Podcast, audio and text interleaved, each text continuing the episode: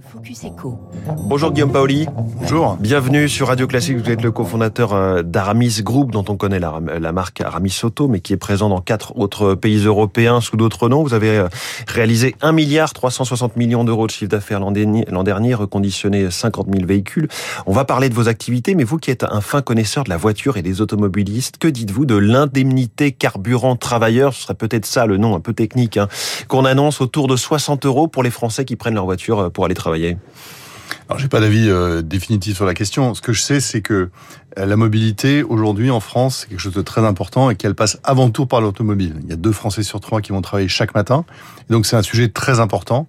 Euh, donc ça participe de, de, de, de favoriser, de, mmh. préserver la mobilité des Français. Le gouvernement a fini par se rendre compte, après les 80 km heure, après les hausses, la, la, la taxe carbone, du fait que la voiture, effectivement, il fallait pas emmerder les Français avec ça, comme euh, on dit. Je sais pas s'ils emmerdent les Français. Ce que je sais, c'est que, euh, je vous dis, deux Français sur trois vont ouais. travailler chaque matin. Peut-être qu'il y en a qui nous écoutent aujourd'hui et que c'est absolument fondamental pour eux. Et évidemment, le prix du carburant a un impact sur leur vie. Alors vous, vous travaillez justement sur cette thématique du pouvoir d'achat depuis 2014. Vous êtes pionnier vraiment du reconditionné. C'est un segment très porteur, vraiment en particulier aujourd'hui. Absolument, on est au cœur de l'économie circulaire. Notre métier, c'est de proposer des, des, solutions fiables et compétitives en termes de prix euh, aux Français pour pouvoir justement euh, se mouvoir d'un point A à un point B.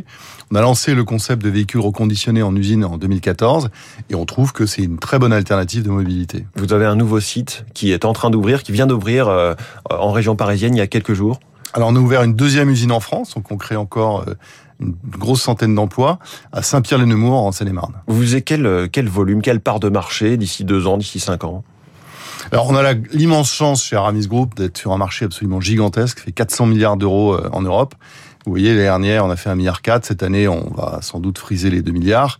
Euh, donc, ça nous laisse un peu de, un peu de place pour croître. Donc, mmh. on, a, on, a, on a annoncé un certain nombre d'objectifs mais euh, ils sont faits pour être dépassés. Mais ça veut dire que les véhicules reconditionnés ont, ont, tendance à faire monter un petit peu en gamme ce marché de l'occasion qui était très amateur pendant des dizaines d'années on a, on est, on est entré sur ce marché des, des, des voitures d'occasion euh, en 2014, enfin en 2011 plutôt, et on a voulu apporter quelque chose de nouveau. Et la seule solution pour être à la fois compétitif en prix et proposer des véhicules vraiment fiables, c'était de industrialiser le processus et donc on a on, on a lancé quelque chose effectivement et qui, qui prend de l'ampleur. Mmh. Alors le marché du, du neuf hein, dans l'automobile va vraiment très mal et ça fait euh, maintenant un an un an et demi que ça dure. Comment se porte le marché de l'occasion? Ça finit par se répercuter aussi? Alors, sur le moyen et le long terme, euh, on a une opportunité de croissance extraordinaire et c'est un marché qui est, qui est très pérenne, pérenne, et très résilient. Sur le court terme, euh, il y a un impact par capillarité entre le, marché du véhicule neuf et du véhicule d'occasion sur les véhicules les plus récents. Hum. Ça veut dire que les prix augmentent les prix augmentent, c'est la loi de l'offre et la demande. Donc depuis l'année dernière, en France, hein, les, les, prix sur des véhicules comparables ont augmenté d'à peu près 10%. Donc à nous de proposer des, des, solutions alternatives de financement, des véhicules un peu plus âgés mais qui restent fiables. Est-ce que vous êtes touché aussi par les tensions sur les matières premières? Est-ce que vous avez les pièces détachées nécessaires quand vous reconditionnez vos, vos véhicules? Il y a quelques tensions, mais c'est pas c'est pas un vrai sujet euh, aujourd'hui euh, l'approvisionnement en matières premières. A contrario, euh, pour les pour les la production de véhicules neufs, les constructeurs ont des difficultés oui. à produire les voitures dont ils ont besoin. Et quel est votre regard justement sur cette crise du, du marché auto, de l'industrie plutôt automobile, des constructeurs qui dure, qui s'installe, enfin qui est installée de, de, depuis maintenant longtemps, et cette pénurie notamment de semi-conducteurs, mais c'est tout le reste aussi qui est, qui est touché. Alors nous, on a fondé Aramis il y a, il y a 20 ans maintenant.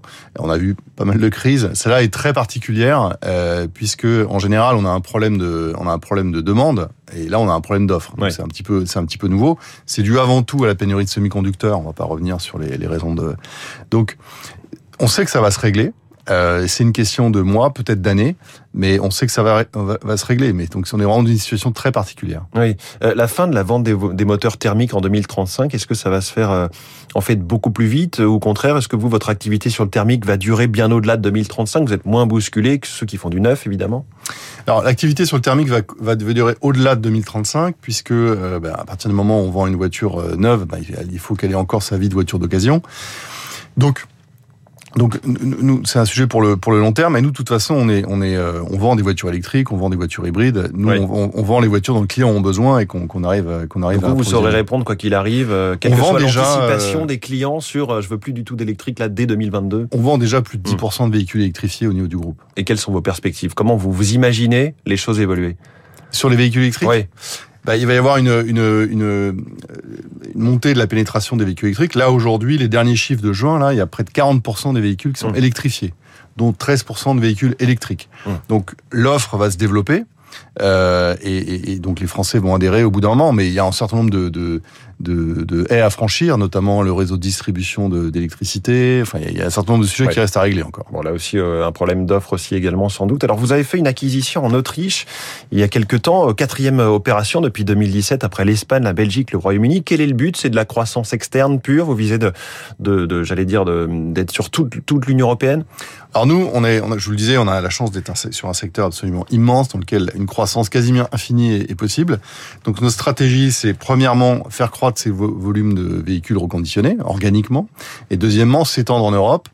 Et la méthode qu'on préfère aujourd'hui, euh, qu'on a privilégiée, c'est le, les fusions-acquisitions. Donc on va chercher des équipes, des, des sociétés qui vont apporter quelque chose au groupe et auxquelles le, le groupe peut apporter euh, de la valeur, euh, des services et du savoir-faire. En revanche, il y a un souci sur la croissance pour le coup en bourse. Vous êtes rentré en bourse il y a un an, l'action a perdu 80%. C'est quoi C'est pas de chance, mauvais timing? Alors, pas de chance. euh, ce ce que ce qu'on sait, alors nous, ça fait que 12 mois qu'on est qu'on est en bourse. hein, on a fêté l'anniversaire il y a quelques il y a quelques jours. Donc, on a un parcours, euh, on, débute. Euh, on, est au croisement de, de, de sociétés technologiques, de euh, mid-cap, donc sociétés de capitalisation moyenne, et euh, automobile. Donc, c'est ces trois, euh, trois éléments qui ont fait qu'on a que, que le cours a été impacté.